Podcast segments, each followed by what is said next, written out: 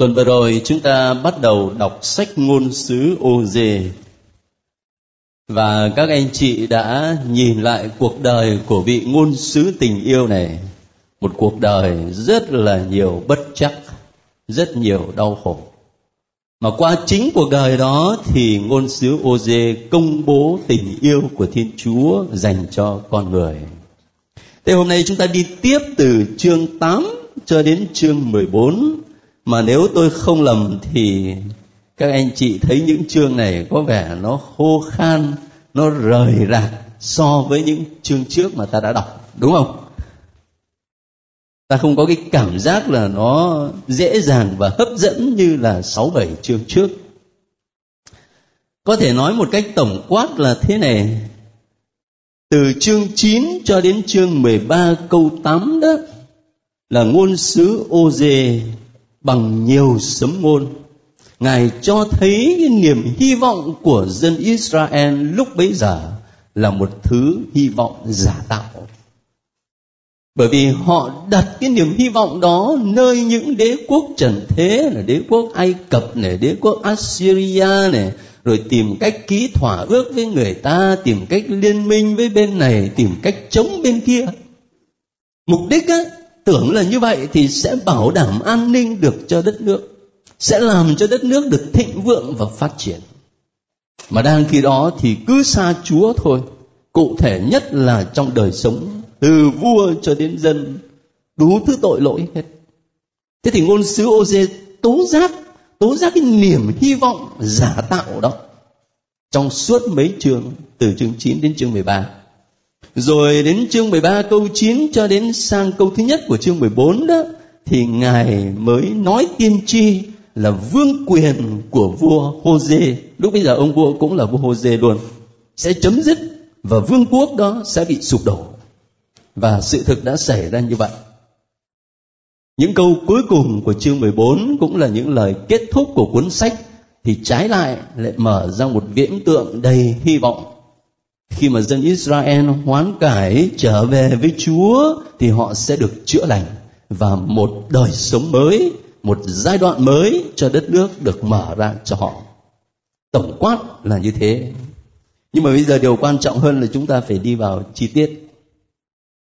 Để cho dễ theo dõi thì tôi sẽ trình bày ba điểm lớn. Điểm đầu tiên đó không phải chỉ là để học thánh kinh nhưng mà là để học cho đời sống đức tin của mình. Cho nên tôi đặt cái câu hỏi. Thế thì sức mạnh đích thực của dân chúa là ở đâu? Và khi nói dân chúa ở đây thì xin các anh chị nhớ cả hai mặt. Thứ nhất là dân chúa trong cựu ước. Và thứ hai là dân chúa trong tân ước. Tức là tức là giáo hội. Và mình là thành viên của giáo hội. Nhớ cả hai mặt mà để cho nó thấy rõ đó, không biết cái tờ tiếng anh mà hôm nọ tôi gửi cho các anh chị có còn giữ đây không? À thế thì lấy thử cái tờ tiếng anh đó ra. Để đặt mình vào trong bối cảnh lịch sử, ta sẽ thấy rõ hơn. Tôi ờ, có viết ra đây thêm một chút nữa, nhưng mà chúng ta đối chiếu thì sẽ thấy rõ.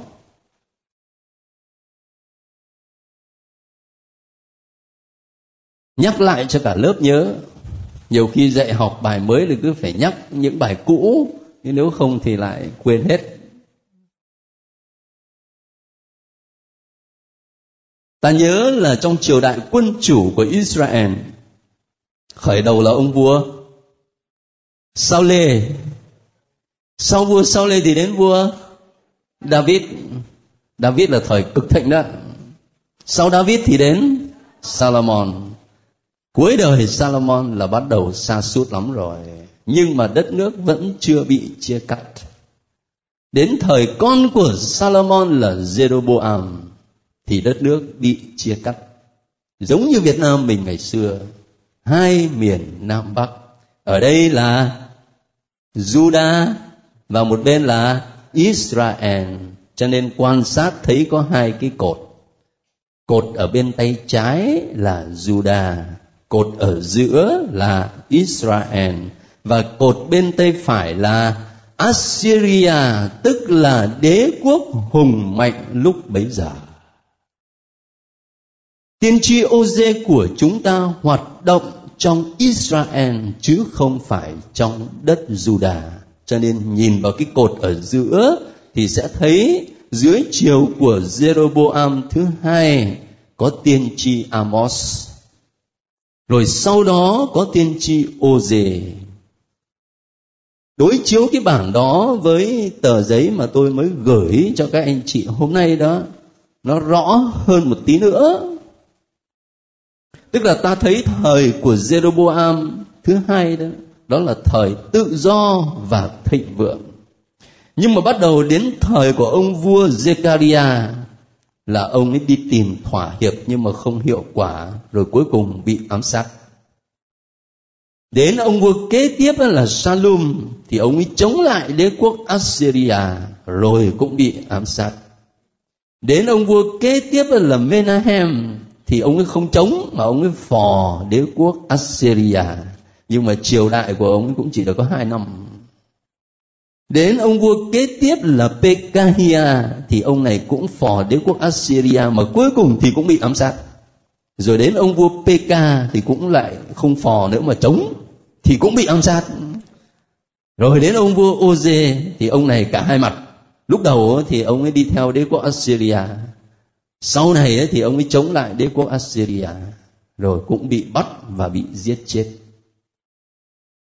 các anh chị để ý dùng tôi ở trong những cái ngoặc đơn này, này tức là nói đến những năm mà các vị vua này cai trị. Jeroboam đó thì khá lắm được tới bốn chục năm cơ.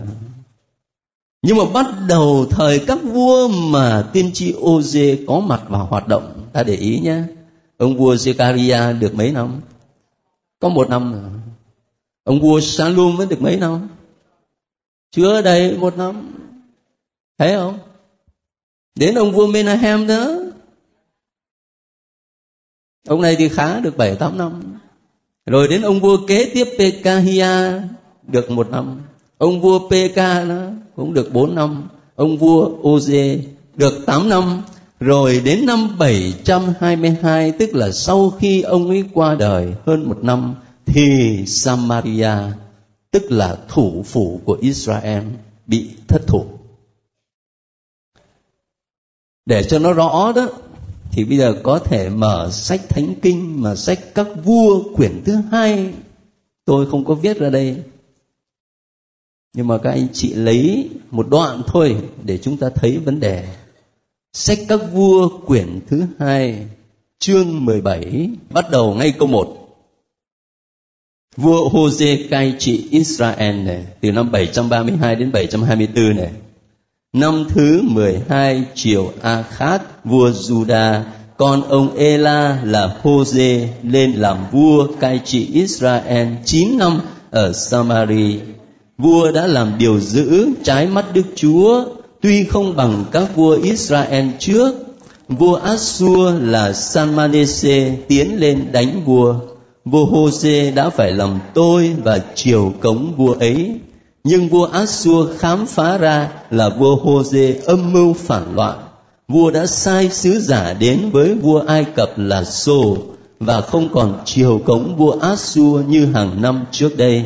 Vua Assur cho bắt vua Hosea xiềng lại và bỏ tù. Thấy không? Có hai đế quốc, một bên là Ai Cập, một bên đó là Assyria. Ở trong này dịch là Assur tôi xin lỗi, tôi cứ quen miệng, tôi đọc là Assyria thế thì cứ nghiêng bên này ngả bên kia vậy rồi cuối cùng thì bị bắt bỏ tù rồi chúng ta đọc tiếp làm sao vua Assur tiến đánh cả xứ đến Samari và vây hãm thành này ba năm Năm thứ chín triều vua Hosea, vua Assur chiếm được Samari và đẩy Israel sang Assur. Vua cho họ định cư ở Kherlach và ở ven sông Khavo thuộc vùng Godan và trong các thành xứ Bedi. Lưu đầy rồi. Đấy chúng ta hiểu một chút cái bối cảnh lịch sử thời của ngôn sứ Oze sống và làm việc. Vấn đề tôi nhắc đi nhắc lại không phải là mình phải học cái lịch sử của Israel. Nhưng ở đây là lịch sử cứu độ. Lịch sử cứu độ. Mình quan tâm là vì thế thế bây giờ khi mà ta đặt mình lại trong bối cảnh lịch sử thời của ngôn sứ Ô-dê, ta đặt cái câu hỏi là cái sức mạnh đích thực của dân chúa nằm ở đâu? Nằm ở đâu? Các triều đại vua chúa lúc bây giờ, như tôi mới nói đó, là họ cứ thay đổi chính sách liên tục. Lúc có thì nghiêng về ai cập, lúc có thì nghiêng về assyria mục đích là để tìm sự thịnh vượng, sự bình an cho đất nước. Thế nhưng mà thực tế không thấy bình an đâu cả, không thấy thịnh vượng đâu cả. Mà cuối cùng là đổ vỡ, là thất bại, là điêu tàn. Thế các anh chị mở sách Oze ra mà ta đã chia sẻ với nhau ở trong ờ, giờ lúc nãy. Nhưng mà tôi tự hỏi không biết là trong nhóm nào chia sẻ mà có quan tâm đến cái bối cảnh lịch sử này không? Chắc là hơi khó.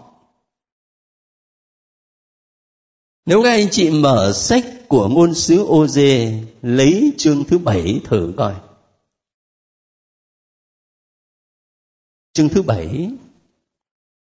Rồi câu thứ tám cho đến câu mười hai, chúng ta chỉ cần đọc một đoạn đó thôi. Đọc một đoạn đó thôi. Thì mình sẽ thấy vấn đề ngay. Israel điêu tàn vì cầu cứu ngoại bang.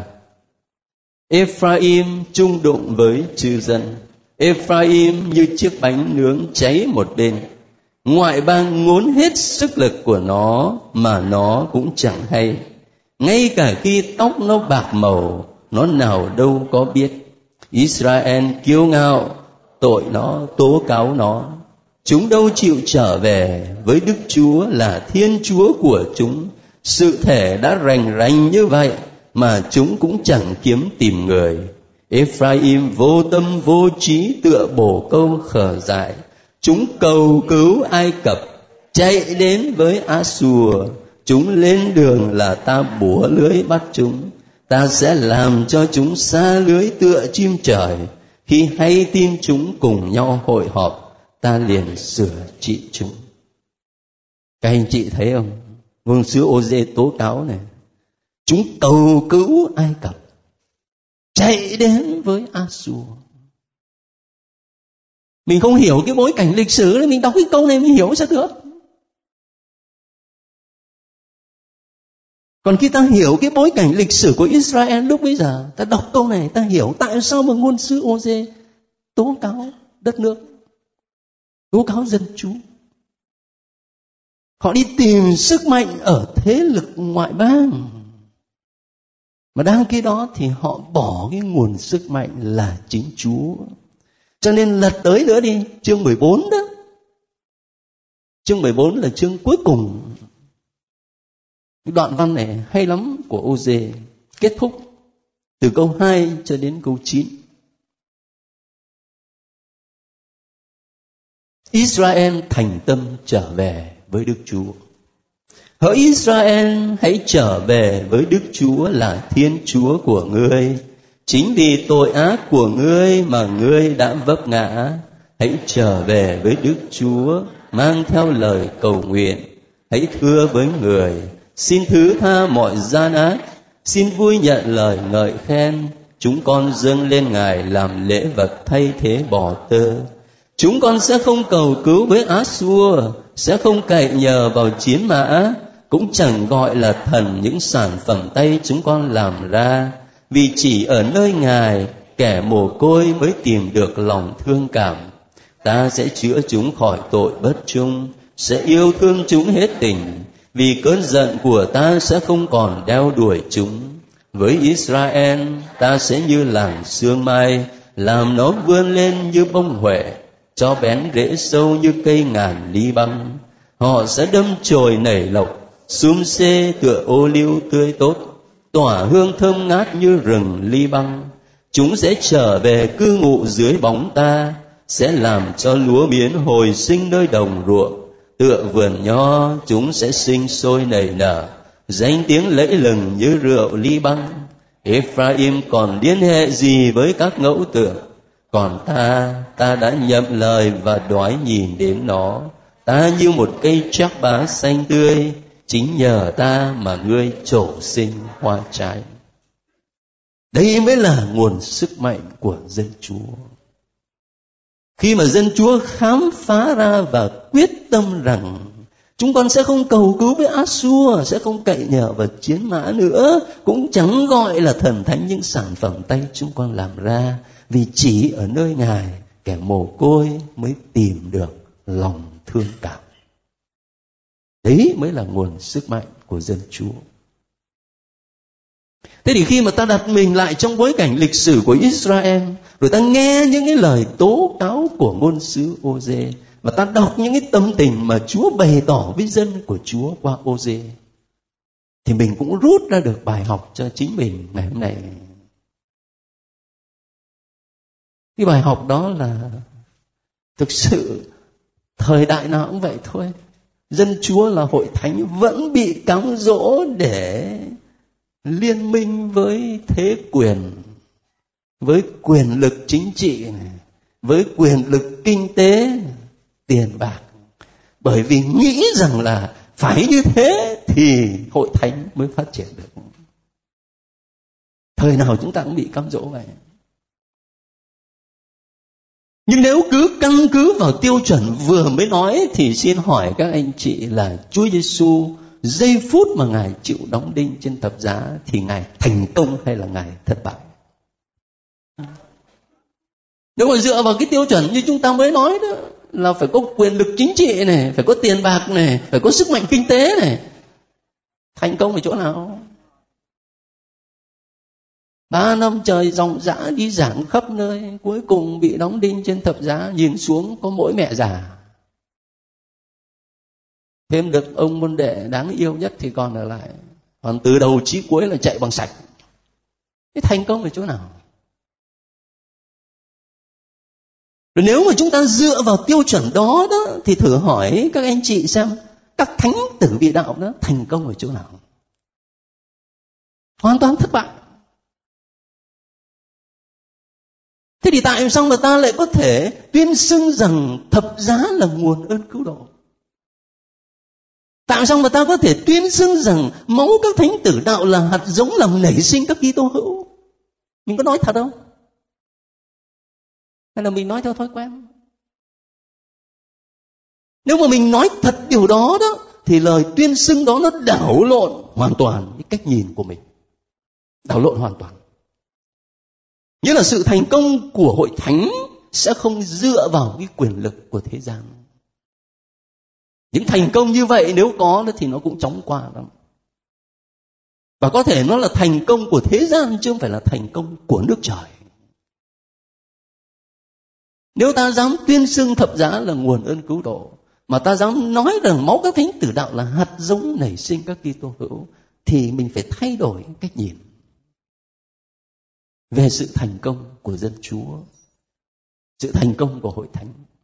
Và cái nguồn sức mạnh của dân Chúa không ở nơi đâu khác mà là ở chính Chúa thôi. Cái bài học này khó học lắm khó học cho mọi thời đại và cho mỗi một người chúng ta bởi vì mình ờ, dễ cảm thấy mình thua thiệt, mình thất bại khi mà mình chỉ có trung thành với tin mừng. Mà đang khi đó mình không có quyền lực, mình không có tài lực, không có vật lực gì cả. Mình mình dễ bị cắm dỗ để cũng đi con đường mà Israel ta đi ngày xưa. Thế cho nên ờ, tôi có ý nhấn một trong những điểm lớn của ngôn sứ Oze trong những chương này là cái điều này đây là đặt mình vào trong bối cảnh lịch sử lúc bấy giờ để chúng ta hiểu được ngài nhấn mạnh cái gì. Và ngày hôm nay cũng vậy, ngài vẫn nhấn mạnh với chúng ta. Thế rồi cái điểm lớn kế tiếp mà tôi xin các anh chị quan tâm, đó là ở chương 11 từ câu 1 cho đến câu 9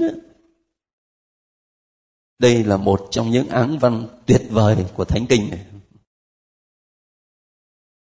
Khi Israel còn là đứa trẻ, ta đã yêu nó. Từ Ai Cập, ta đã gọi con ta về. Nhưng ta càng gọi chúng, chúng càng bỏ đi. Chúng dâng hy lễ cho các ba an, đốt hương kính ngẫu tượng ta đã tập đi cho Ephraim đã đỡ cánh tay nó nhưng chúng không hiểu là ta chữa lành chúng ta lấy dây nhân nghĩa lấy mối ân tình mà lôi kéo chúng ta xử với chúng như người nựng trẻ thơ, nâng lên áp vào má. Ta cúi xuống gần nó mà đút cho nó ăn. Nó sẽ không trở về ai cập nữa, nhưng Asua sẽ lại làm vua nó vì nó không chịu về với ta. Gươm đao sẽ hoành hành trong các thành của nó, sẽ làm cỏ và ngốn sạch con cái nó vì chúng có những ý đồ xấu xa. Dân ta cứ miệt mài buông theo bội tín chúng được kêu mời hãy vươn lên mà chẳng một ai ngóc đầu dậy. Hỡi Ephraim, ta từ chối ngươi sao nổi. Hỡi Israel, ta trao nộp ngươi sao đành. Làm sao ta xử với ngươi như với Asma, để ngươi nên giống như sơ vua kim được? Trái tim ta thổn thức, ruột gan ta bồi hồi. Ta sẽ không hành động theo cơn nóng giận, sẽ không tiêu diệt Ephraim nữa vì ta là thiên chúa, chứ không phải người phàm. Ở giữa ngươi, ta là đấng thánh, và ta sẽ không đến trong cơn thịnh nộ. Ta đọc sách à, ngôn sứ ô dê thì các anh chị thấy rồi. Ngài vận dụng rất nhiều hình ảnh trong cuộc đời. Hình ảnh vợ chồng này. Lần trước ta đã nói nhiều rồi. Ở đây là hình ảnh cha con đây ô dê nói, khi Israel còn là đứa trẻ, ta đã yêu nó, từ Ai Cập, ta đã gọi con ta về. Ta xử với chúng như người nựng trẻ thơ, nâng lên áp vào má. Ở đây ngài vận dụng cái hình ảnh cha con. Ở một chỗ khác thì ngài vận dụng hình ảnh một đôi tình nhân. Ta sẽ quyến rũ nó vào sa mạc và ở đó ta sẽ thủ thỉ với lòng nó. Ông sẽ vận dụng rất nhiều hình ảnh, không phải là văn chương, mà là từ thực tế đời sống. Và tất cả những hình ảnh đó, như lần trước tôi nói với các anh chị, nó giúp cho ta thấy được giao ước giữa dân chúa và thiên chúa. Nó không chỉ là một giao ước mang tính cách lề luật của luật pháp, mà nó trở thành một giao ước tình yêu. Giao ước tình yêu tất cả những hình ảnh mà ngôn sứ ô dê vận dụng là để làm nổi bật cái tình yêu này. Và một trong những điểm độc đáo nhất của tình yêu thiên chúa đó là sự tha thứ. Sự tha thứ. Cho nên tôi thích nhất cái câu mà chúa nói qua ngôn sứ ô dê chỗ này. Trái tim ta thổn thức, ruột gan ta bồi hồi ta sẽ không hành động theo cơn nóng giận sẽ không tiêu diệt Ephraim nữa vì ta là Thiên Chúa chứ không phải người phàm. Vì ta là Thiên Chúa chứ không phải người phàm. Như vậy á thì người phàm là người ta hành động theo cơn nóng giận. Còn ta là Thiên Chúa, ta không hành động như vậy. Như vậy thì cái tình thương tha thứ nó trở thành nét đặc thù của tình yêu Thiên Chúa nó làm cho tôi nhớ đến một lời nguyện trong à, thánh lễ, không biết là chủ nhật thường niên mà là chủ nhật bao nhiêu. Không biết các anh chị có để ý đến cái lời nguyện rất hay đó không? Lệnh chúa chúa biểu lộ quyền năng chúa ra qua việc. Qua việc gì? Không phải là qua việc tạo dựng trời đất, mà là qua việc tha thứ. Tha thứ. Một lời nguyện thật là hay hóa ra cái quyền năng quyền năng đích thực của thiên chúa lại được biểu lộ qua tình thương tha thứ. Như vậy thì có thể nghĩ rằng lúc nào mà các anh chị và tôi á, mà có khả năng tha thứ cho người khác, lúc đấy mình nên hơi giống chúa rồi. Còn lúc nào mà mình cũng giữ ở trong lòng những mối hận thù rồi căm ghét rồi tìm cách trả thù, nói khích người này người khác, thì lúc đấy mình còn phạm nhân lắm. Chưa giống chúa bao nhiêu. Cái nét đặc biệt là ở chỗ đấy. Và như vậy thì cái tình yêu tha thứ của chúa trở thành lời mời gọi cho chúng ta một cách cụ thể để đối chiếu với truy su, á. Tôi các anh chị lấy tin mừng Matthew đi. Lấy tin mừng Matthew chương 18 câu 21 đến câu 35 rất quen thuộc với chúng ta không chừng có người còn thuộc lòng câu 21 dụ ngôn tên mắc nợ mà không biết thương xót ấy chắc là chúng ta không cần phải đọc lại hết dụ ngôn này nhưng mà các anh chị quan sát cái dụ ngôn này coi Câu 21 là bắt đầu Thánh Phêrô hỏi Chúa Giêsu là thưa thầy, nếu anh em con xúc phạm đến con thì con phải tha đến mấy lần? Có đến 7 lần không? 7 lần là quá rồi chứ còn cái gì nữa. Ta thì chỉ có quá tam ba bận thôi. Lần thứ tư là ông phơ thẳng đấy. Đây đến 7 lần là quá đáng rồi. Nên cho nên Thánh Phêrô cũng là đạo đức lắm ấy chứ. Nhưng mà Chúa thì trả lời làm sao? Thầy không bảo là đến bảy lần nhưng là đến 70 lần bảy Tức là bao nhiêu lần? 490 lần Đấy, Chúng ta làm cái tính rất giỏi Nhưng mà ý nghĩa chính thì không phải là đếm cho đủ 490 lần Mà ý nghĩa chính là mãi mãi tha hoài Thế thì ở trong dụ ngôn này này, các anh chị quan sát coi. Cái anh chàng, anh ta mắc nợ nhà vua đó là bao nhiêu tiền? Mười ngàn yến vàng. Cái chuyện này nó không có trong thực tế. Người ta so sánh mười ngàn yến vàng lúc bấy giờ phải là tiền vay của một tỉnh đối với ngân khố nhà nước chứ còn một cá nhân gì mà vay tới mười ngàn yến vàng có giỏi lắm thì như cái ông gì ở Việt Nam đó, ông ấy đánh bạc có một triệu đô thôi. Đây những mười ngàn yến vàng cơ thì quá thể. Cho nên người ta bảo cái này nó không có thật. Nhưng mà xin đừng quên đây là dụ ngôn. Đây là dụ ngôn. Anh này mắc nợ nhà vua mười ngàn yến vàng đang khi người bạn của anh thì mắc nợ bao nhiêu nhỉ? Đấy, ta đọc xuống dưới cho nó ăn chắc, không phải một trăm lượng đâu. Câu 28 một trăm quan tiền. Tức là cái tỷ lệ mà so sánh nó khác xa. Một bên mười ngàn yến vàng và một bên có một trăm quan tiền. Mà đang khi đó thì nhà vua đối xử với anh ta làm sao? Cho về và tha luôn món nợ cơ mà, rõ ràng ở câu 27 đấy không phải chỉ là cho về mà là tha luôn món nợ. Tha luôn món nợ 10 ngàn yến vàng thì chuyện này cũng không thể tưởng tượng được. Vậy mà người bạn anh ta mắc nợ có một trăm quan tiền thôi thì hắn ta làm sao? Hắn ta tóm ngay cổ. Rồi thì đòi là phải trả nợ cho xong. Tống anh ta vào ngục cho đến khi trả xong.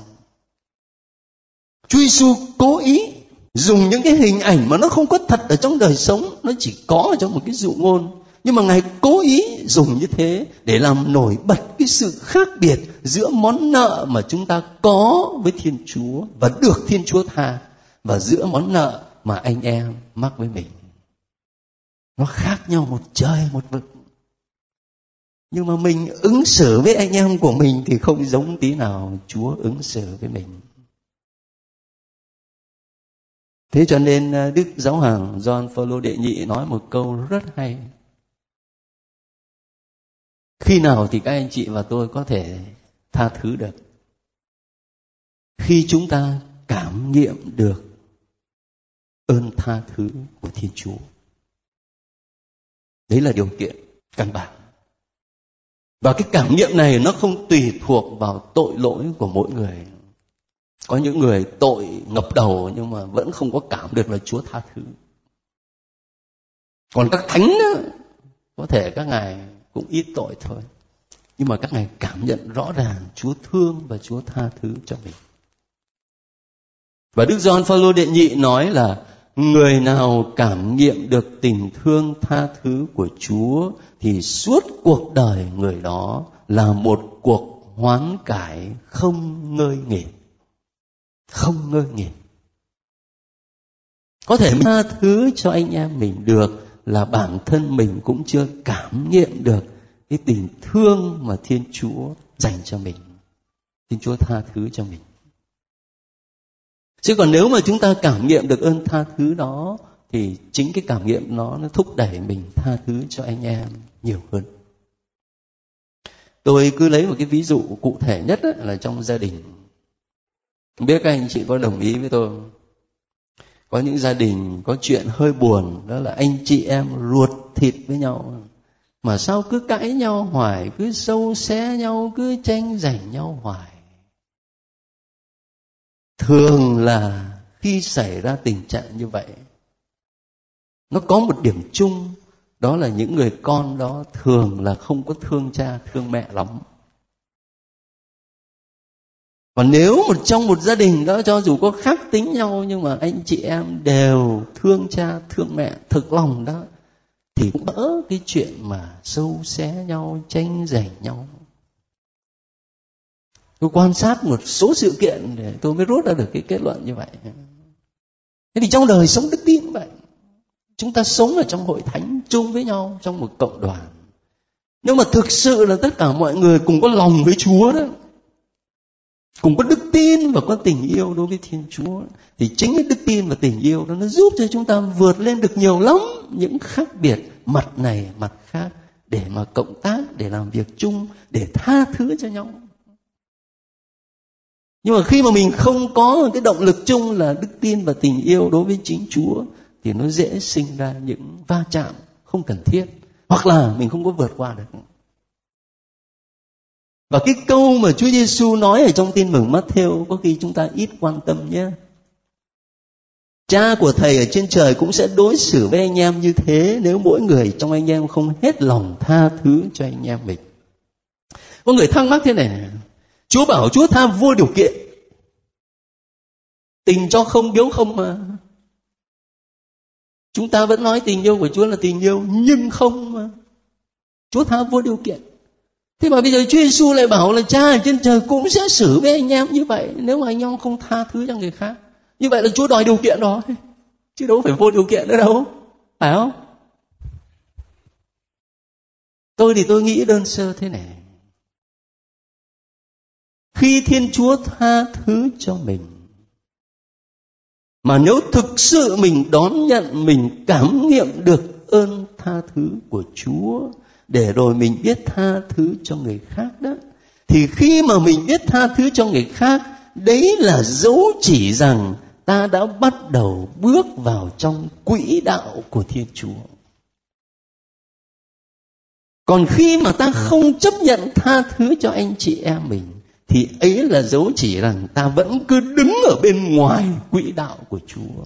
Cho nên chúa có đổ nước xuống thì cũng giống như đổ đầu vịt. Không ăn thua gì. Chứ không phải là là chúa không thương. Chúa vẫn thương. Nhưng mà đổ xuống như, như đổ đầu vịt vậy. Giống cái câu chuyện mà hình như có lần tôi có kể cho các anh chị đấy có ông giáo sư triết học, ông lặn lội đi tìm một nhà sư phật giáo nổi tiếng, một thiền sư, để hỏi về phật pháp. Ông ấy lên đến nơi vị thiền sư già rồi mời vào trong phòng khách ngồi. Ông ấy vừa mới ngồi xuống là bắt đầu ông ấy nói. Ông ấy nói về triết lý nhà phật, nói về lịch sử của nhà phật. Ông nói nói sùi một mép, nói nửa tiếng vẫn chưa hết 45 phút chưa hết nhà sư già chẳng làm gì cả, chỉ có lấy nước trà và rót mời khách. Rót vào cái ly đó, nó đã tràn rồi, ông cứ rót thôi, nó đổ hết ra ngoài, ông cứ rót thôi. Thì ông giáo sư ông mới bảo là thưa sư cụ, nước nó đổ đầy hết rồi thôi, sư cụ đừng có rót nữa. Sư cụ mắt kèm nhèm rồi. Lúc đấy thì cụ mới cho một bài. Ông cũng giống cái ly này này ông lên đây ông hỏi tôi về nhà phật mà từ đầu đến giờ tôi có nói được câu nào đâu tinh ông nói. Cho nên bây giờ tôi có nói thì cũng giống như là tôi đổ nước vào cái ly này nó chỉ chảy ra ngoài. Đấy là hình ảnh của hỏa ngục. Hình ảnh của những linh hồn tự mãn. Không phải chúa không thương, nhưng mà chúa rót tình yêu của chúa đến đâu, đổ ra ngoài đến đấy. Những con người tự mãn. Họ sẽ không đón nhận được cái gì hết bởi vì họ đầy quá rồi mà tôi nghĩ đấy cũng là cái lý do mà Chúa Giêsu nói là lại cha con chúc tụng cha, vì cha mặc khải những điều này cho những kẻ bé mọn, mà cha lại giấu không cho người khôn ngoan, thông thái biết. Chúa Giêsu nói văn chương vậy thôi chứ Chúa có giấu đâu. Nhưng mà khổ quá, Chúa nói mà các ông trí thức các ông ấy đầy quá. Nói đâu rớt đấy. Các ông đâu có đón nhận. Thế cho nên khi mà mình không tha thứ cho người khác thì ấy là dấu chỉ rằng mình vẫn cứ ở ngoài chứ không ở trong cái quỹ đạo của Thiên Chúa là quỹ đạo của tình thương. Và hỏa ngục là như vậy thôi. Tự mình tách ra thôi. Cho nên khi ta đọc sách ngôn sứ ô dê và đọc những cái dòng tâm sự của Thiên Chúa trái tim ta thổn thức mà ruột gan ta bồi hồi. Ở giữa ngươi ta là đấng thánh và ta sẽ không đến trong cơn thịnh nộ. Nhớ cái câu này. Để câu này thúc đẩy mình ăn năn sám hối những cái lúc mà lỡ ra có phạm tội tội nặng, tội nhẹ gì cũng thế. Thúc đẩy mình ăn năn sám hối. Và một điểm lớn cuối cùng mà tôi nghĩ không thể không nói đến khi đọc những chương này của Oze đó là chủ đề sa mạc. Biết ờ, các nhóm chia sẻ với nhau, có ai chia sẻ khía cạnh sa mạc? Trong sách của ngôn sứ Oze có hai câu nói về sa mạc gần nhau mà xem ra lại mâu thuẫn nhau ở chương thứ hai. Bây giờ chúng ta đọc thử từ câu thứ bốn cho đến ờ, hết câu năm thôi. Đức Chúa và hôn thê thất tín của người hãy đưa mẹ các ngươi ra tòa. Đưa nó ra tòa đi vì nó không phải là vợ của ta, và ta không phải là chồng của nó. Những vật đĩ thoã trên mặt nó và những dấu ngoại tình trên ngực nó đều phải vứt bỏ. Nếu không, ta sẽ lột trần nó ra và để nó như ngày mới lọt lòng mẹ. Ta sẽ biến nó thành sa mạc hoang vu cho nó trở nên đất khô khan cằn cỗi và làm cho nó chết khát. Có cái từ sa mạc ở đây không? Và sa mạc ở đây mang một cái ý nghĩa rất là bi thảm, phải không? Trong văn mạch của câu cũng như là của các từ được sử dụng. Sa mạc hoang vu này, đất khô khan cằn cỗi này và là nơi chết khát. Sa mạc đầy chết chóc nhưng mà bây giờ nếu các anh chị mở tiếp xuống dưới câu 16 đó thì lại thấy sa mạc với một nội dung khác. Câu 16 cũng là chương 2 thôi. Bởi thế này ta sẽ quyến rũ nó, đưa nó vào sa mạc để cùng nó thổ lộ tâm tình. Từ nơi đó ta sẽ trả lại vườn nho của nó, biến thung lũng A Kho thành cửa khẩu hy vọng. Ở đó nó sẽ đáp lại như buổi thanh xuân, như ngày nó đi lên từ Ai Cập. Ở đây lại cũng có sa mạc. Nhưng mà sa mạc ở đây hấp dẫn quá. Bởi vì tình tứ quá. Quyến rũ vào sa mạc để mà cùng nhau thổ lộ tâm tình. Đọc thêm ở dưới thì lại còn đọc cái câu lần trước chúng ta đã đọc đó. Vào ngày đó ngươi sẽ gọi ta là mình ơi chứ không còn gọi là ông chủ ơi nữa có hai chỗ sử dụng từ sa mạc, mà hai nội dung khác nhau. Hỏi là có mâu thuẫn không? Hai chỗ này có mâu thuẫn không? Có mâu thuẫn đâu, nhưng mà bổ túc cho nhau. Và ngay ở trong đời sống thiêng liêng trên bình diện đức tin đó, chúng ta học được cái điều này. Thứ nhất đó, sa mạc là nơi chết chóc. Nơi chết chóc trong lớp này chắc chưa có ai đi sa mạc bao giờ. Tôi cũng chưa có dịp đi tới một cái sa mạc nào. Nhưng mà mình cứ tưởng tượng thì đã thấy nó là nơi chết chóc căn bản là không có nước. Đấy. Căn bản là không có nước. Mà nước là yếu tố căn bản của sự sống. Chúng ta có thể nhịn ăn một tháng mà vẫn còn sống. Nhưng mà không có nước uống một tuần thì là khô quèo cho nên sao mà không có nước là nơi chết chóc rồi hơn nữa sa mạc là một nơi mà cái nóng khủng khiếp ở đây mà ngày nào mà lên đến 37, 38 độ là chúng ta đã thấy mệt lắm rồi. Vậy mà mình đọc sách đã thấy sa mạc thì cứ bốn mươi mấy độ. Rồi người ta bảo là lấy quả trứng mà vùi vào cát là nó chín. Người ta đi sa mạc, người ta không có dám mặc áo mà mát mẻ như là các cô ở Sài Gòn.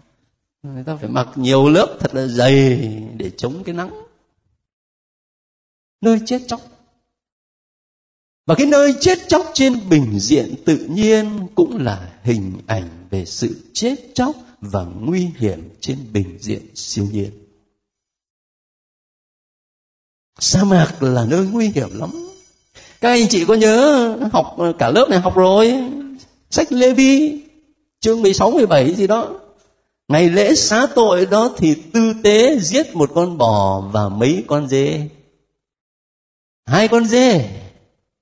Hai con dê này đó, một con thì sẽ được giết, một con thì để cho sống, rồi thì tư tế đặt tay lên đầu con dê mà xưng thú mọi tội lỗi của dân sau đó thì làm sao? Đuổi nó vào sa mạc. Sao không đuổi nó vào sài gòn vậy? Đuổi nó vào sa mạc. Bởi vì sa mạc là nơi ở của của quỷ.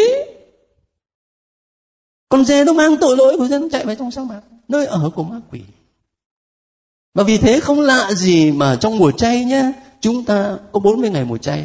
Nhắc lại 40 năm dân Israel đi trong sa mạc và trong suốt thời gian 40 ngày mùa chay đó rất nhiều lần các anh chị và tôi được đọc những cái đoạn thánh kinh về những thử thách và cám dỗ mà dân Israel phải chịu trong sa mạc đúng không rồi bài phúc âm của Chúa Nhật thứ nhất mùa chay năm nào cũng thế dù là ABC. Cái chủ đề là Chúa Giêsu bị cám dỗ ở đâu? Trong sa mạc. Cho nên đúng sa mạc là nơi chết chóc, nơi nguy hiểm trên bình diện tự nhiên và cả trên bình diện siêu nhiên, cho đời sống đức tin của chúng ta. Nó ứng với điều mà Ngôn sứ ô dê nói ta sẽ biến nó thành sa mạc hoang vu, cho nó trở nên đất khô khăn cằn cỗi và làm cho nó chết khát. Thế nhưng mà đồng thời sa mạc có một ý nghĩa thứ hai nữa, đó là miền đất của ân sủng. Miền đất của ân sủng. Chúa Giêsu bị cám dỗ trong sa mạc. Nhưng mà cũng từ sa mạc bước ra Ngài thực hiện đường lối cứu thế như thánh ý Thiên Chúa mong muốn. Bao giờ mà học đến tân ước, đến cái bài mà cám dỗ thì chúng ta sẽ có giờ để phân tích cái cơn cám dỗ mà Chúa Giêsu trải qua nó không phải là cái cơn cám dỗ luân lý đạo đức mà nó là cơn cám dỗ về đường lối để cứu độ nhân loại. Nó sâu hơn chúng ta tưởng. Thành thử ra sa mạc là nơi nguy hiểm, nơi cám dỗ, nhưng mà đồng thời cũng là miền đất của ân sủng. Người công giáo thường à, gọi những ai mà đi tĩnh tâm bằng cụm từ là vào sa mạc. Có điều mình gọi cho nó quái vậy thôi chứ còn thì cũng chưa đến mức vào sa mạc thật là đừng có đem theo radio với lại điện thoại cầm tay với lại đủ thứ lằng nhằng. Thì thực sự là thanh lặng. Sa mạc là cái nơi để mình sống thanh lặng, sống cô tịch thực sự. Và trong sự thanh lặng và sự cô tịch đó, dần dần ta thấy rõ chính mình hơn. Và cũng dần dần ta tìm lại cái cội nguồn đi chiều sâu của sự sống cho nên các thánh thường nói đến điều này.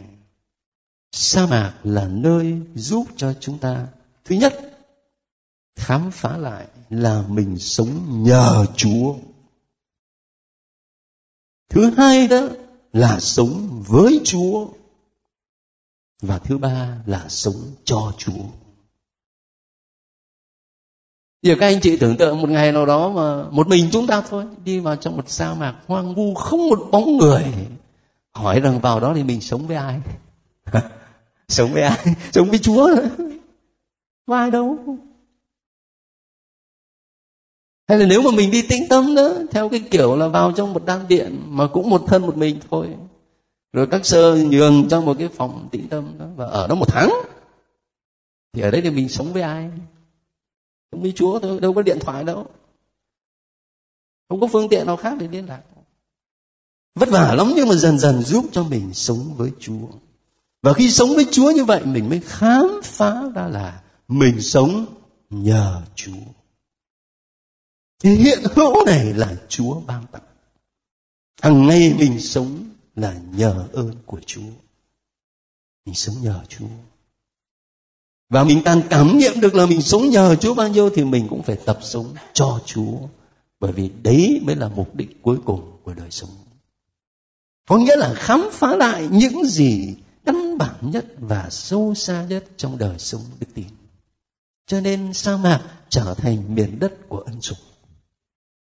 Tôi chả dám xin các anh chị bỏ nhà bỏ cửa, đi sa mạc mà tĩnh tâm tháng đâu. Tôi không dám đâu tôi chỉ ờ, xin có mỗi cái điều thế này. Nói xin thì nó hơi quá, nhưng mà là tôi chỉ gợi ý có mỗi một cái điều mà nó có ích lợi cho chúng ta. Cuộc sống ở sài gòn bây giờ ồn ào lắm rồi. Rất ồn ào.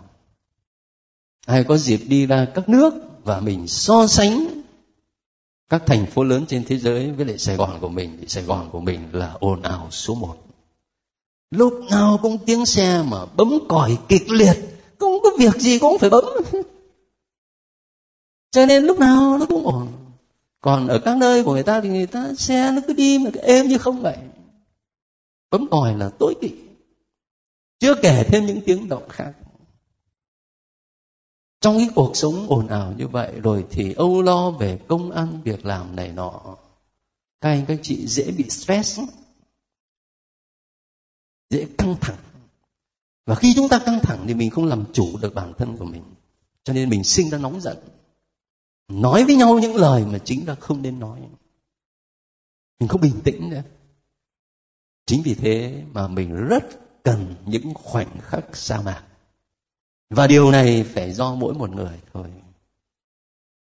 Nếu ta cứ quyết tâm mỗi một ngày 5 phút thôi, khởi đầu, đừng có dốc lòng nhiều quá tôi mà cứ nghe anh thanh niên nào xưng tội mà bảo thưa cha, con dốc lòng từ hôm nay trở đi, mỗi một ngày là con viếng chúa 15 phút và con lần hạt năm chục.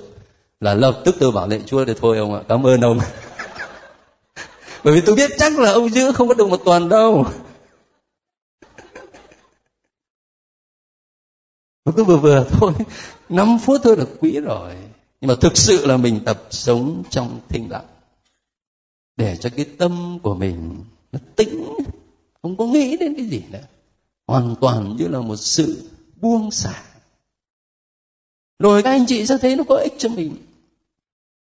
Bởi vì nó làm cho mình bình an hơn. Và khi mà cái tâm của mình nó bình an thì cả sức khỏe thể xác nó cũng được ảnh hưởng. Và về mặt đức tin thì khỏi nói, chính trong cái thinh lặng đó chúng ta sẽ dễ nghe được tiếng chúa hơn và thấy được sự vật rõ hơn. Tôi cứ hay nói nửa đùa nửa thật, nhưng mà cứ làm thử rồi thấy lúc nào nó cứ thử nhắm mắt lại mà không có nghĩ đến cái gì hết. Thật là thinh lặng 5 phút thôi. Tự nhiên các anh chị sẽ thấy cái mũi của mình nó thính thế. Tôi bảo đảm như vậy, cái tai của mình nó cũng thính nữa ngay về cái mặt ờ, giác quan, tôi chưa có nói về tâm hồn nhưng mà đấy là dấu hiệu cho ta thấy là khi ta về trong tĩnh lặng, ta sẽ dễ cảm nhận được cái tiếng gọi của chúa hơn. Cho nên không phải là đi sa mạc ở đâu xa, nhưng mà cứ mỗi một ngày tập tạo cho mình cái khoảnh khắc sa mạc năm, mười phút như thế, nó sẽ tốt cho mình cả về thể lý lẫn tinh thần. Amen.